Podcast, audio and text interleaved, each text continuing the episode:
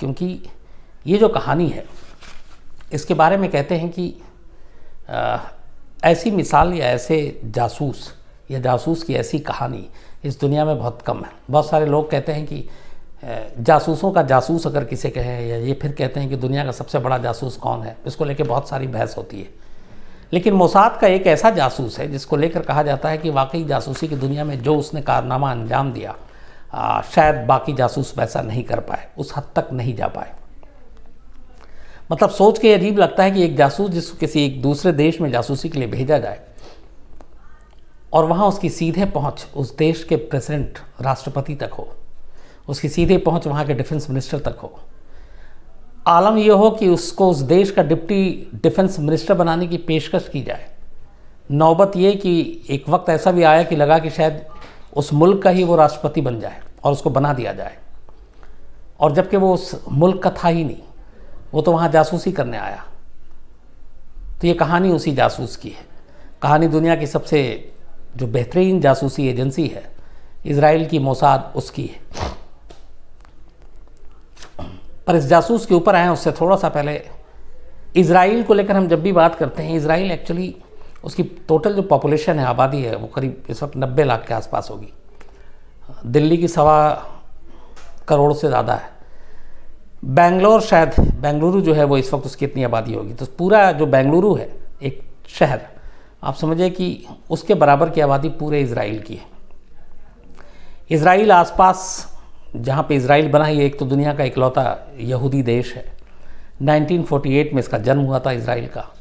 और आसपास में सारे अरब मुल्क इसके घिरे हुए हैं। मतलब एक इसराइल है और चारों तरफ़ अरब देश हैं। जिनकी तादाद 16, 17, 18 है।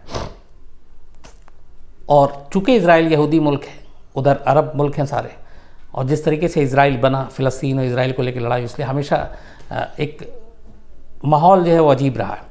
और इसराइल को हमेशा ये रहा है कि अरब मुल्कों से ख़तरा है क्योंकि चारों तरफ़ वो हैं। इस यही वजह है कि इसराइल हमेशा अपने देश की सुरक्षा अपनी जो उसके इंटरनल सिक्योरिटी है या फिर उसकी जो जासूसी विंग है जो मुसाद उसके ऊपर बहुत काम करता है बहुत मेहनत करता है। इसराइल में चाहे पॉलिटिकल पार्टी कोई भी हो, जो सरकार में हो, उनका पहला लक्ष्य और इकलौता लक्ष्य यही होता है कि अपने देश की सुरक्षा और इसके अस्तित्व को बचाए रखना, क्योंकि उन्हें मालूम है ख़तरा चार चारों तरफ़ से।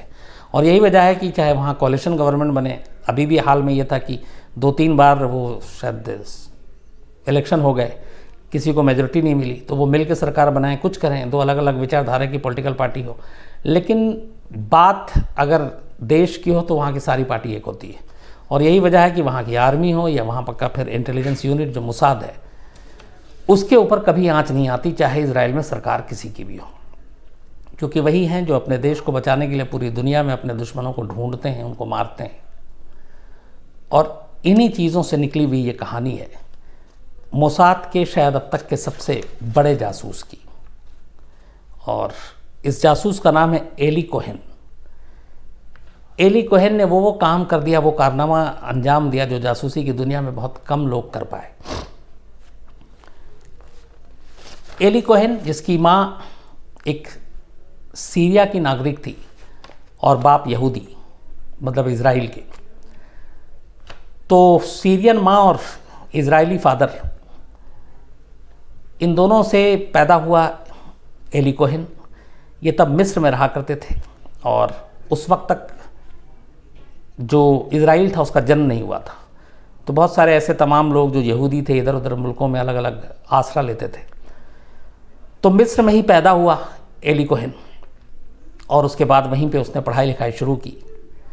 इसी दौरान में फिर 1948 में इसराइल का जन्म होता है।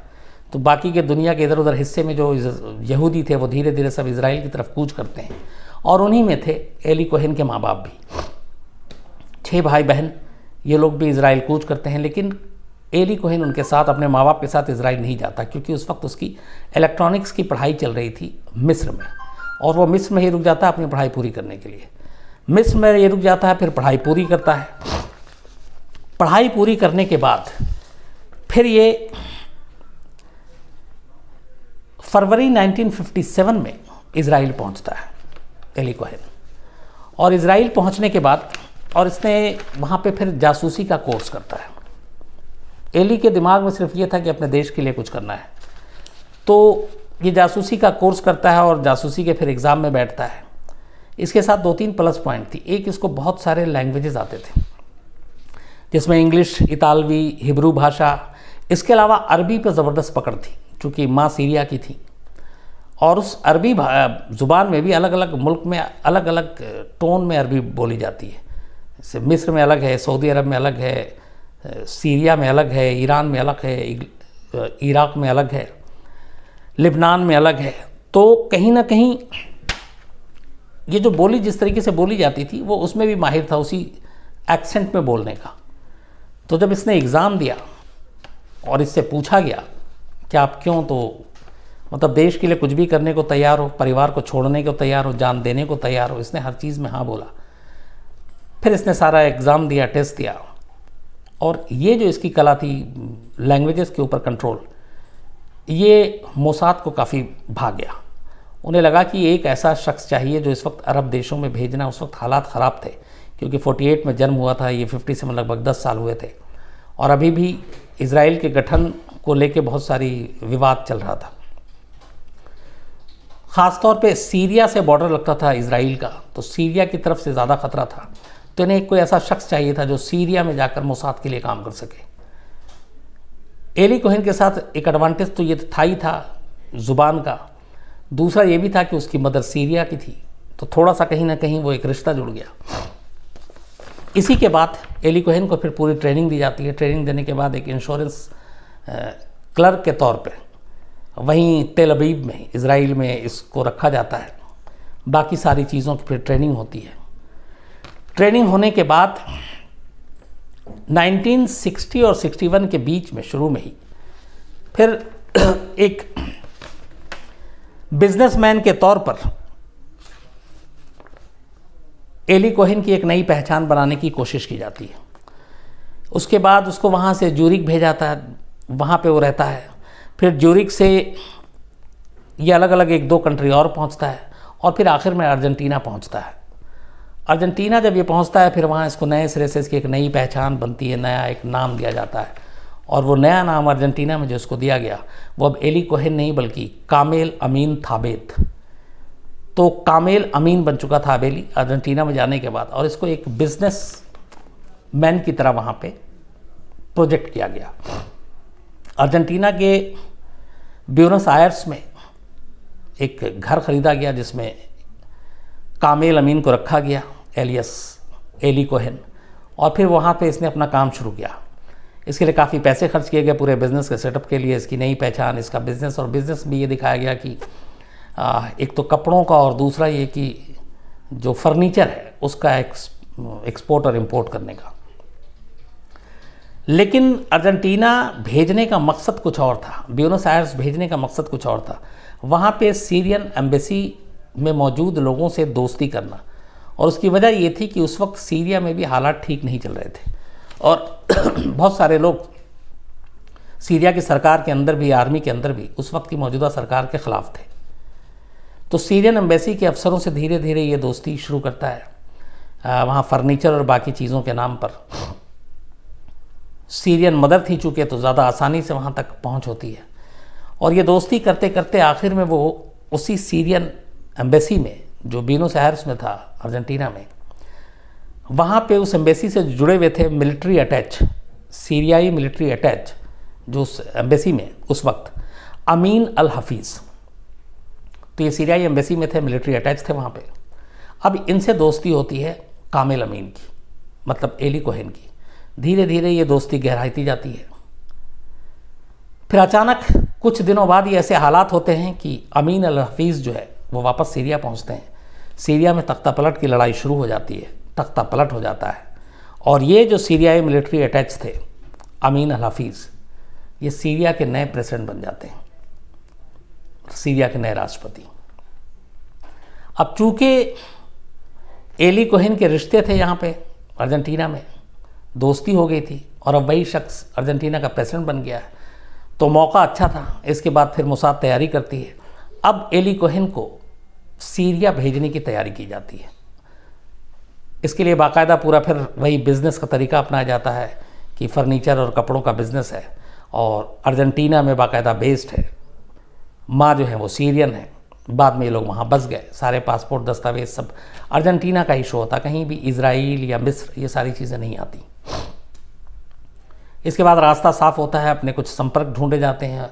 सीरिया की राजधानी दमिश्क में वो संपर्क भी मिल जाते हैं, जो बीनो साइड्स में थे, जिनके ऊपर काफ़ी खर्च किया था। तो इस तरीके से रिश्ते निभाते निभाते आखिरकार जो एली कोहेन है, वो दमिश्क पहुँच जाता है 1961 में। और दमिश्क में एक बिजनेसमैन के तौर पर ये अपने आप को इस्टेब्लिश करता है।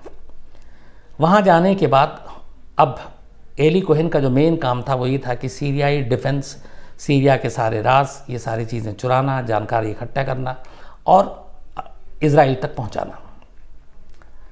वहाँ जाने के बाद सबसे पहला जो काम किया, एली कोहन ने ये किया कि इसने अपने आप को ये दिखाया कि बहुत रईस आदमी है, बहुत बड़ा बिजनेसमैन है।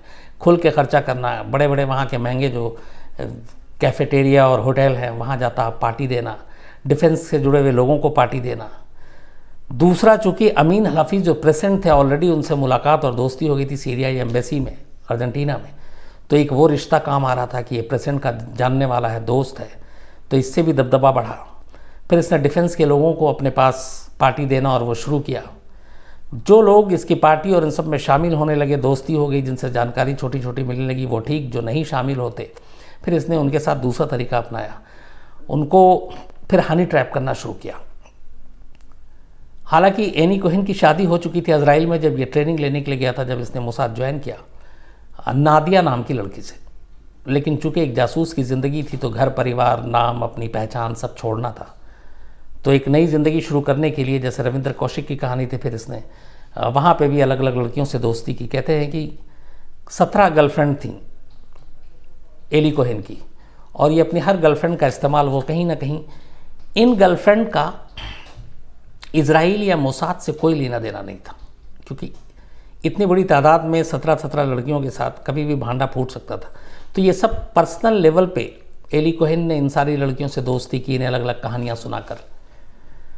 और उन लड़कियों का फिर इस्तेमाल वो डिफेंस के उन लोगों के ख़िलाफ़ करता था जो इसकी पार्टी में शामिल नहीं होते या बाकी चीज़ें, फिर उनको वो हनी ट्रैप में फंसाता। इस तरीके से ये धीरे धीरे डिफेंस मिनिस्ट्री में इतनी पहुँच हो गई कि आला अफसरों तक इसकी जान पहचान हो गई। और प्रेसिडेंट ऑफ़ सीरिया से दोस्ती थी ही थी। फिर इसने उनके लिए काम करना शुरू किया, डिफेंस मिनिस्ट्री और उसके ज़रिए फर्नीचर और बाकी सारे। लेकिन असली मकसद इसका ये था कि वहाँ से रास चुराना और रास चुरा कर बेचना। इसी दौरान में इसका दबदबा इतना कायम हो गया कि एक वक्त में सीधे सीधे डिफेंस मिनिस्ट्री में इसकी घुसपैठ हो गई। अब इतना बड़ा कद सीरियाई वहाँ का बेटा और एक बड़ा बिजनेसमैन जो हर एक में पॉपुलर, फिर इसने अपना फ़ायदा उठाना शुरू किया धीरे धीरे सेंध मारनी शुरू की। पहले डिफेंस मिनिस्ट्री, फिर फाइनेंस मिनिस्ट्री, फिर इंफॉर्मेशन एंड ब्रॉडकास्टिंग मिनिस्ट्री। इसके अलावा वहाँ पे जो नगर निगम, जो बैंक, उनके सारे बैंक थे, सेंट्रल बैंक, वो और जो दूसरे मंत्रालय थे, हर जगह पे इसने सेन लगानी शुरू की और वहाँ से अपने अपने इन्फॉर्मेशन जो है निकाल कर और इसराइल तक पहुंचाना शुरू किया। अब यह सारी चीज़ें चल रही थी, इसी बीच में अरब और इसराइल के बीच फिर रिश्ते ख़राब होने शुरू हो गए। और उस वक्त हुआ ये कि 1967 में, बल्कि 1967 नहीं 1962 थ्री के दौरान में इन दोनों के बीच में हालात ठीक नहीं थे। और इस बीच में ख़ास तौर पर जो आसपास के मुल्क थे। वहाँ लगातार इसराइल को लग रहा था कि हमला कर सकते हैं। और इसी वजह से इसराइल चाहता था कि ऐसी जानकारी मिलिट्री की मिले मुझे, सीरियाई की, कि इनकी कहाँ कहाँ डिप्लॉयमेंट है, कौन से सैनिक अड्डे हैं, कहाँ पे गोला बारूद है। तो फिर उस उसको जानकर वो सारी चीज़ें अपनी प्लानिंग कर सकें। इधर अब ये हुआ कि एक बहुत ही ख़ास बॉर्डर के पास इसराइली और सीरियाई बॉर्डर के पास एक जगह है, जिसका नाम है गोलान हाइट्स। ये गोलान हाइट्स बहुत ही इम्पोर्टेंट मतलब था, ख़ासतौर पे सीरिया के लिए भी, क्योंकि ये सरहदी इलाका था और पहाड़ी इलाका भी। यहाँ से इसराइल के बॉर्डर पे मारना, घुसना आसान था। इसराइल के लिए भी इस बॉर्डर से ख़तरा ज़्यादा था। तो एक बड़ा टास्क दिया गया कि इस गोलान हाइट्स पे, एक तो इसको कब्ज़ा करना था इसराइल को, कैसे जीतें दूसरा पे यहाँ पे इनकी आर्मी का डिप्लॉयमेंट है, ये कैसे पता चले। अपने सीरियाई रहने के दौरान में एली कोहेन ने जो सबसे बड़े बड़े काम किए, उसमें से एक काम ये था कि उसने इस गोलाइन हाइट्स के बारे में पता करना शुरू किया, लेकिन वहाँ तक कैसे पहुँचे, क्योंकि सैनिक अड्डा है और ये ना डिफेंस मिनिस्ट्री में है, ना सेना से जुड़ा हुआ और आम लोगों की वहाँ पे पहुँच नहीं हो सकती थी। और ये वैसे भी वहाँ पे जब पहुँचा था तो अर्जेंटीना का एक बिजनेसमैन के तौर पे काम मुश्किल था, लेकिन उसने दिमाग लगाया।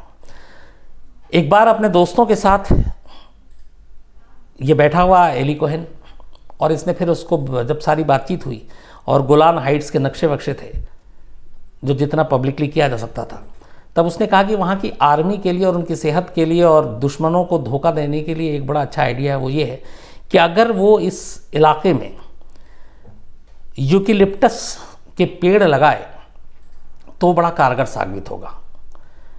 तो यूकिलिप्टस के पेड़ लगाने का आइडिया दिया उसने उस इलाके में, जो सरहदी इलाका था, और वहाँ पे पानी भी काफ़ी था। ये बात सीरियाई आर्मी मान गई और इस यूकिलिप्टस पेड़ को लगाने के लिए बाकायदा पैसे भी खुद एली कोहेन ने कहा, मैं दूँगा। वो और भी खुश हो गए।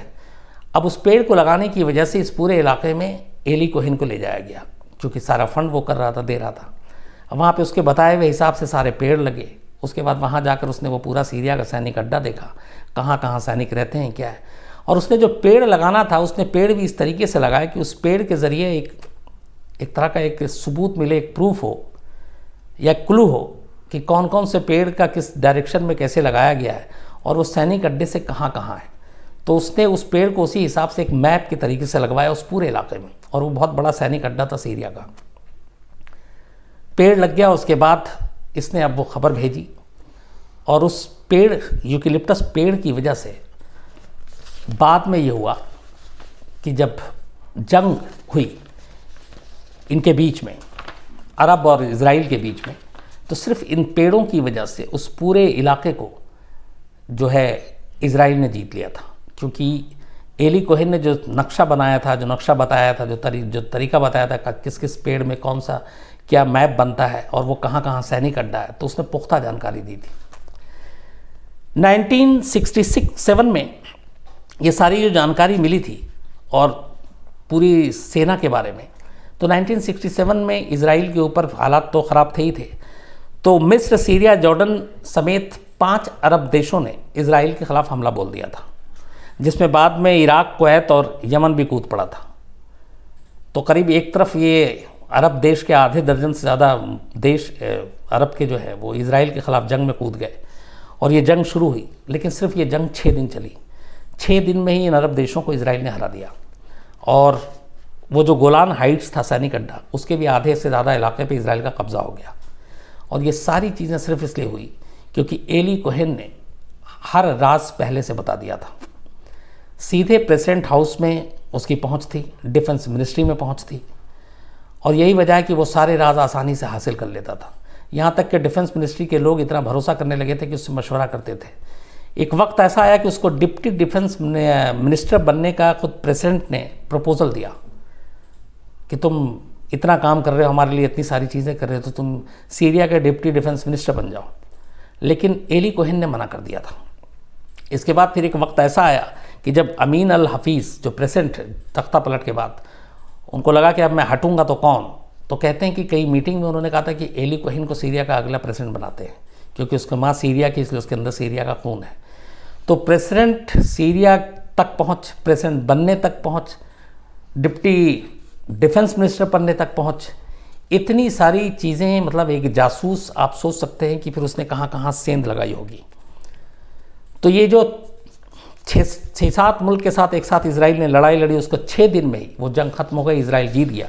इसके बाद इसराइल दुनिया में एक ताकत की तरह उभरा और कहते हैं कि ये पूरी जंग जो जीती उसका सिरा सिर्फ़ जो है एक शख्स को जाता है और वो है एली कोहेन, जिसकी दी हुई जानकारी की वजह से सारी चीज़ें क्लियर हुई और इसराइल ने ठीक वहीं वहीं हमला किया, जहाँ जहाँ एली कोहेन ने जो निशान बनाए थे और जो बताया था। तो इतनी सटीक जासूसी की थी।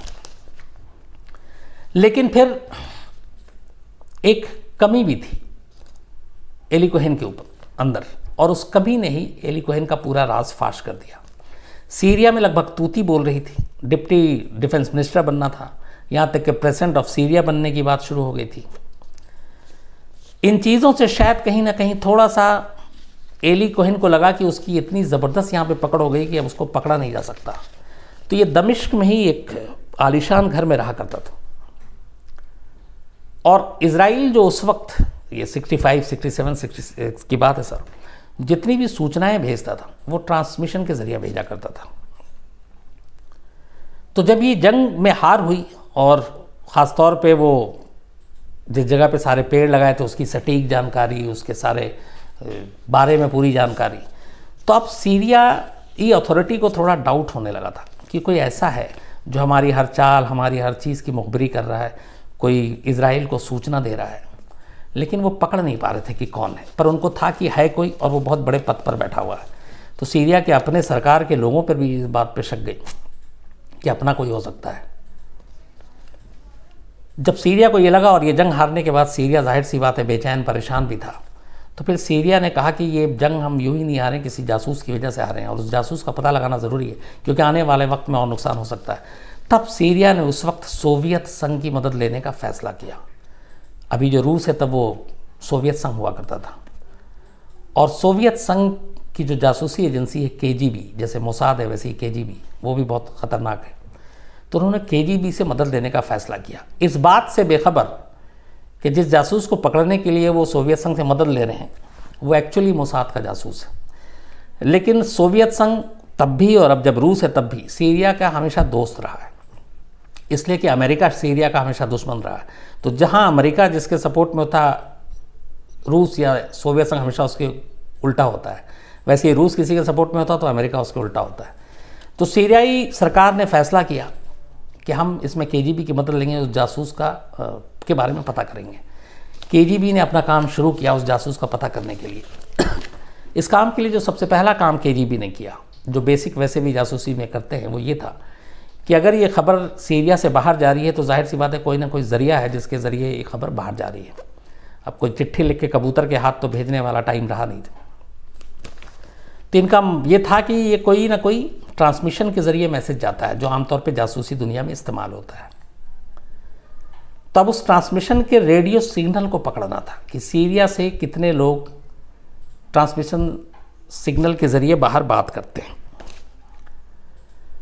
तब सोवियत संघ के ने एक डिवाइस तैयार किया और उस डिवाइस के ज़रिए ये था कि वो एक तरह का एंटी सिग्नल आप मान लें, जिससे कि अगर कोई सीरिया के बाहर बात कर रहा है, इसी रेडियो सिग्नल के ज़रिए, ट्रांसमिशन के ज़रिए तो वो डिवाइस उसको पकड़ लेगा। बड़ी खामोशी के साथ के ने यह काम किया। जहाँ जहाँ पे उनको सारा जो सिग्नल सीरिया के बाहर जा रहा था, उनको उन्होंने मॉनिटर करना शुरू किया। और एक ख़ास उपकरण लगाया डिवाइस जिससे वो पकड़ा जा सके।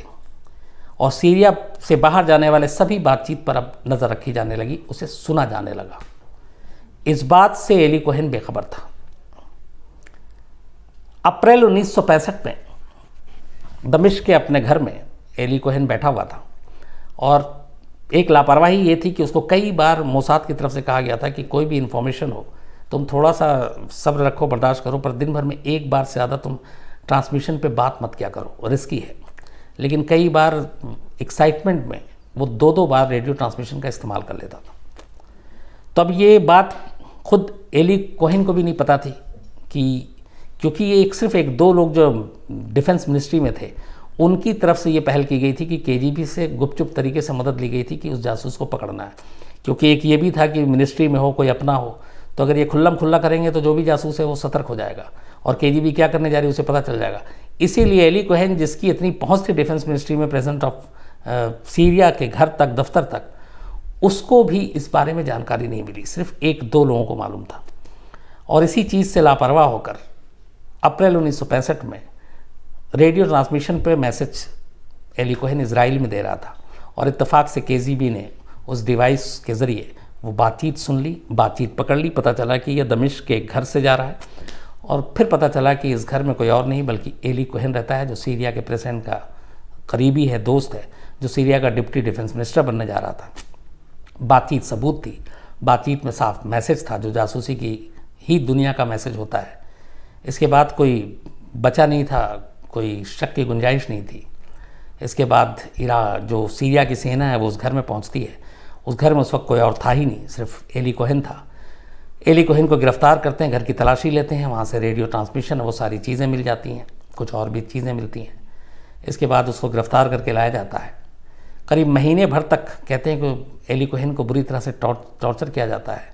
उसकी सारी उंगलियों के नाखून तक निकाल लिए जाते हैं। और फिर वहाँ की जो मिलिट्री कोर्ट थी, वो उसको फांसी पे लटकाने का हुक्म देती है। इधर एली कोहन की गिरफ्तारी की खबर इसराइल भी पहुँच चुकी कि मोसाद तक भी पहुँच चुकी। इसराइल ने ह्यूमन ग्राउंड पे और बाकी इसके ज़रिए बाकी देशों से मदद मांगी और कहा कि किसी तरह से इस मौत की सज़ा को रुकवा दिया जाए। यूएन में भी जाने की बात की अमेरिका की भी मदद लेने की, की कोशिश की बाकी देशों की भी। लेकिन सीरिया अड़ा रहा और सीरिया ने फिर जो अपना फैसला सुनाया था। महीने भर के अंदर गिरफ्तारी के। 18 मई 1965 को दमिश के एक चौराहे पर सरेआम लोगों के सामने फांसी दे दी एली कोहन को। और करीब आठ घंटे तक कहते हैं एली कोहन की लाश उस जगह पे झूलती रही, जहाँ पे फांसी दी गई थी। और इस तरीके से मोसाद के एक जासूस को सरेआम खुलेआम ये फांसी दी गई। फांसी देने के बाद इसराइल ने गुजारिश भी की, अपील की कि उसकी कम से कम लाश दे दें एली कोहन की, पर सीरिया ने देने से मना कर दिया। और ये भी लिखा था, जिस जब फांसी दी गई तो उसके पूरे बदन पे एली कोहन के उन्होंने नारे लगे हुए बैनर लगा रखा था एली कोहन के जिस्म पे, कि अरब की तरफ़ से एक इसराइल को तोहफ़ा या ये इस तरह की चीज़ें थी लाइनें, जो यहूदी विरोधी थी सारी। फिर उसके बाद उसकी लाश को आठ घंटे के बाद उतार कर कॉफिन में रखा गया और उस लाश को कहाँ दफनाया गया, ये कभी ज़ाहिर ही नहीं किया गया।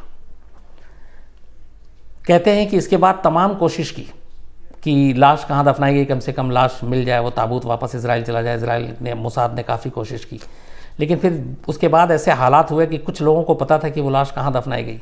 लेकिन धीरे धीरे सीरिया के हालात ऐसे हुए, बमबारी ऐसी हुई, जो आज भी हालात है, कि जिस जगह पे लाश दफनाई गई, दफनाने वाले लोग भी भूल गए या उसमें से बहुत सारे मारे गए तो ये बात में, बहुत कोशिश के बाद भी ये पता नहीं चल पाया कि आखिर एली कोहन को दमिश्क में या दमिश्क के बाहर कहाँ दफनाया गया। मोसाद ने तमाम कोशिश कर ली, लेकिन आज तक पता नहीं चला। लेकिन अभी कुछ वक्त पहले मोसाद को एक बड़ी कामयाबी मिली। पूरे अपने दमिश्क में रहने के दौरान मौत के वक्त भी, जो गिरफ्तारी के वक्त भी, जो एक घड़ी जो पहने हुई थी एली कोहन ने, वो घड़ी दमिश्क से मोसाद के हाथ लगी। किससे लगी, कहाँ थी, किसके पास थी, ये चीज़ें मोसाद या इसराइल ने इसका खुलासा नहीं किया, लेकिन खुद वहाँ के प्राइम मिनिस्टर ने ये ऐलान किया कि मोसाद ने बहुत बड़ी कामयाबी हासिल की कि उस आखिरी निशानी को लेकर आए। तो एली कोहन की उस घड़ी को लाया गया इसराइल में, पहले म्यूज़ियम में रखा गया, फिर उनकी पत्नी नादिया को दिया गया, और नादिया वो घड़ी देख के रो पड़ी। और एक नेशनल हीरो की तरह आज भी एली कोहन को पूरे इसराइल में माना जाता है और कहा जाता है कि अरब के साथ जो जंग थी सिक्सटीज़ में, वो अगर जीत हुई इसराइल की तो सिर्फ़ एक शख्स की वजह से वो था एली कोहन। लेकिन एली कोहन को अपने इस जासूसी के लिए मौत की सज़ा मिली, फांसी हुई, वो भी सरेआम। और आज तक एली कोहन की लाश कहाँ दफनाई गई है, ये किसी को नहीं मालूम। तो ये थी पूरी कहानी। कहते हैं कि दुनिया के सबसे बड़े जासूस की, इसलिए कि एक जासूस अगर प्रेजेंट किसी मुल्क का बनने पहुँच जाए, डिफेंस मिनिस्ट्री में उसको मिनिस्ट्री मिलने लगे तो बड़ी बात होती है। अब मैं आगे बढ़ूँ, उससे पहले तीन सिर्फ़ चीज़ें हैं आज ख़ास। एकाशी